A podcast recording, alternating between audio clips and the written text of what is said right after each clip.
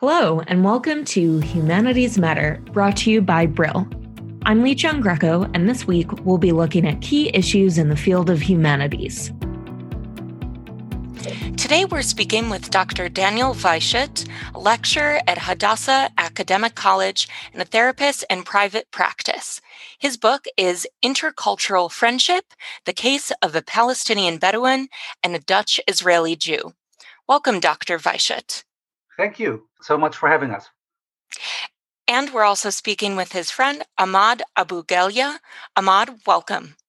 So, Dr. Weishut, first of all, what can we learn from the study of friendship between a Palestinian Bedouin and a Dutch Israeli Jew? And why would there be interest in that study? In this era, there's more contact than ever between people of different cultures uh, because of migration, refugees, um, intercultural work teams, and that despite COVID 19. Now, these cultural differences cause misunderstanding and possibly tension.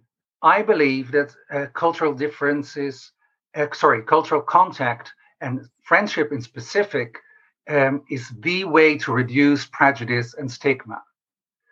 Um, now, Ahmed and I come from the cultural diverse backgrounds, and we live on different sides of a divide caused by the Israeli Palestinian conflict.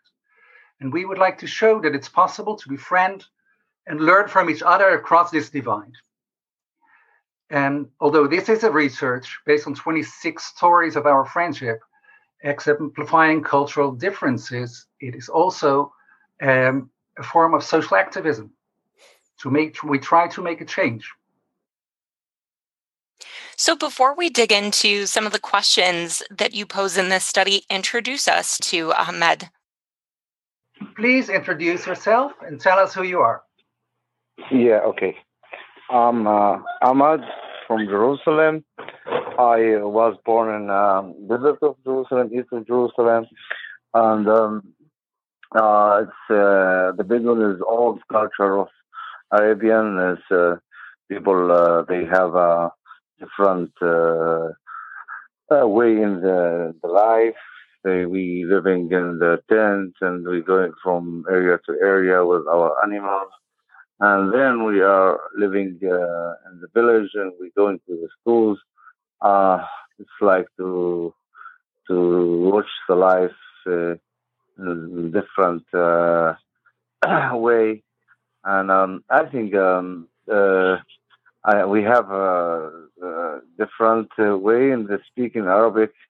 It's all the accent, and um, I uh, when I uh, I see Daniel or when, I I meet Daniel, uh, I start to to learn uh, different way in the life, and I think Daniel give me so much to to know, like how I I, I give him, and I think is um, European people is different, uh, different than us. How they looking to the things. Ahmed is a Palestinian Bedouin. He was born in the Judean desert, and he comes from a Muslim family, and he now lives close to Jerusalem and tell us a little bit about how you both met initially. We actually met in a taxi. Um, it was many years ago. I stopped a taxi on my way home. I looked inside, and there was someone in there. And the and I said to the taxi driver, "Wait, there's someone in there already." And he said, "Don't worry, I'll take you both." And um, I thought, "What the heck?" And got in a taxi we started to talk. And after the drive, I invited him in, which is something quite unusual for a um, for a Jew to invite a Palestinian uh, into his home. And um, from that moment, we became friends. And how long were you friends? And then how did you decide to sort of look at this from an academic perspective?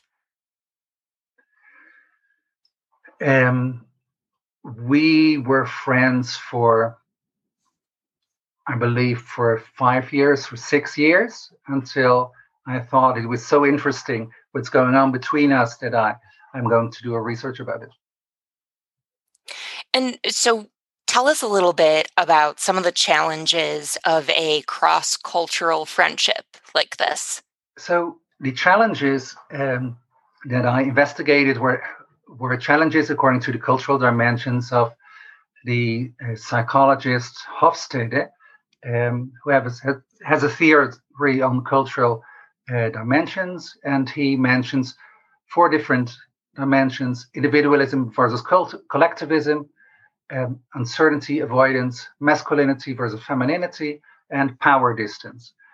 Um, and I can give you examples of each of these dimensions. Um, just one of the, one of the things, let's say, for the individualism, collectivism, um, Ahmed is used to live um, in a community, and I would like to make an appointment with him, or I used to think that I'd meet him on my on his own. I would say, said we would set a time, and I said I'll come to meet you, and then I would uh, would meet the whole family or a bunch of friends or whoever. It's a, just a small difference about h- how we live life. Um, whether you live your life in a more individual way or you live your life in a more collect, uh, collective way. So, so the second dimension, uh, uncertainty avoidance, the idea of needing certainty. Now, I come from a Western background and I like to plan things. I like to know things ahead. Um, he doesn't. Things will happen when they happen. And I would go crazy over this not planning. And he would go crazy over my needing to plan anything. Um, so that's a second challenge, just an example of where where things would get difficult between the two of us. On the third dimension of masculinity versus femininity, um, the issue of appearing masculine. I mean, if you are a man, you're supposed to appear in a masculine way. And he would tell me that I would not look masculine enough or I would not sh- uh, show off str- strong enough. Um, because in his culture, that is, and uh, it is very important to be tough, to be to be macho, and where whereas in the culture I I come from, um, it is is very different, and there's not so much of an emphasis on on being masculine when when you're a man.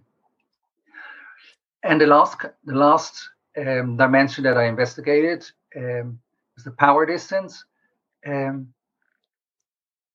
a simple example in his culture, if you have power, you use it. In my culture, you decide on things by consensus. The Dutch are very much known about, for just trying to come to a consensus. Everyone agrees about something. While the, in the environment where he comes from, um, if if you are the strongest, you decide for the others, and that would be in things like like what to eat or where to go. If we were in his environment, he would just decide without without caring to ask me what I, I wanted to do. And he thought that was the most appropriate way to do because he was the one in power. I was just going to say, I find that so interesting that you highlight those challenges, uh, given the fact that you met in part because you challenge your own cultural norms. You got into the taxi, you invited him into your home, which is something you said is not normal uh, for someone like you to do or someone from your culture to do. Um, do you think that helped foster a friendship between the two of you because you were acting outside of what's expected? Yes, I would say it's even stronger. Um, if I would not have done so, um, there was no way to to get into this friendship. Um, it would have broken up uh, in a much earlier stage, um, and both of us had to be really very, very flexible and very accepting um, of the other way uh, of thinking. Um, because otherwise things wouldn't have worked out. They are very uh, uh, uh, uh everything is in plan and everything is uh, exactly and yeah and Daniel, he is uh, he is not just uh, European; he is a Jew, and uh, we are part of Palestinian Muslim people. As um, we are living together in, in, uh, in Jerusalem, and the situation between us is a little bit uh, difficult because we looking to Israel, how he she looking to our uh, West Bank, like occupation or something like this, how the people looking. And uh, the politics is difficult and they not accepting uh, our friendship uh, good. Um, uh, it's take uh, take ta- time to my family and my friends to know Daniel that he's a good man, and um, yeah, we we I I, I think Europe, Europe uh, culture is different than our culture, not in bad way, in good way, and we can accept a lot of the things, and we we can uh, make our culture uh, rich. Uh, and uh, I think is, is, the European we they need uh, a lot of our culture, and it's it's something different. I think we need each other. And that seems like a good lesson for friendships, even within cultures, is just be flexible. Right. Um, I I would say a little bit more about that because it's not just challenges; it's opportunities as well. Intercultural friendship is a major opportunity for personal growth.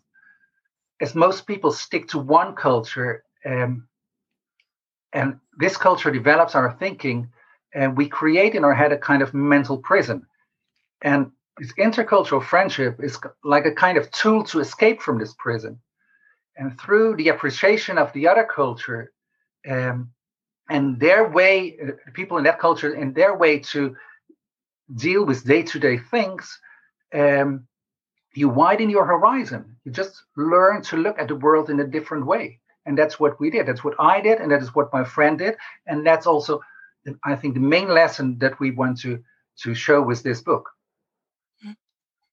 The study is obviously focused on two people, you and Ahmad. Uh, you didn't do a huge sample size or study an entire population. I was wondering, reading this, if it's fair to use the two of you as stand ins for these two cultures. We're actually not stand ins. We we're not saying that everyone is like us. All people are unique, all friendships are unique. We are an example. We are one way of overcoming intercultural challenges. And I do think, though, that many of the challenges um, that I discuss in the book um, will be recognizable for for many people, and not just for um, for Jews and Palestinians, but also um, for many other people, um, because the dimensions are similar. I think I think if all of the people like me and Daniel, if we they accepting each other, we can make a good peace. And we need to to accept uh, the other. And if he is different, that's that's meaning he is not bad. That's meaning he is more, more good to us because he give us. I think and uh, I, I, I respect uh, this friendship. I like it. Dr. Weishut's book is Intercultural Friendship The Case of a Palestinian Bedouin and a Dutch Israeli Jew.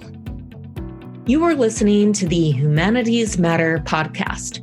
You can find more podcast episodes on Apple Podcast, Spotify, and Google Podcast.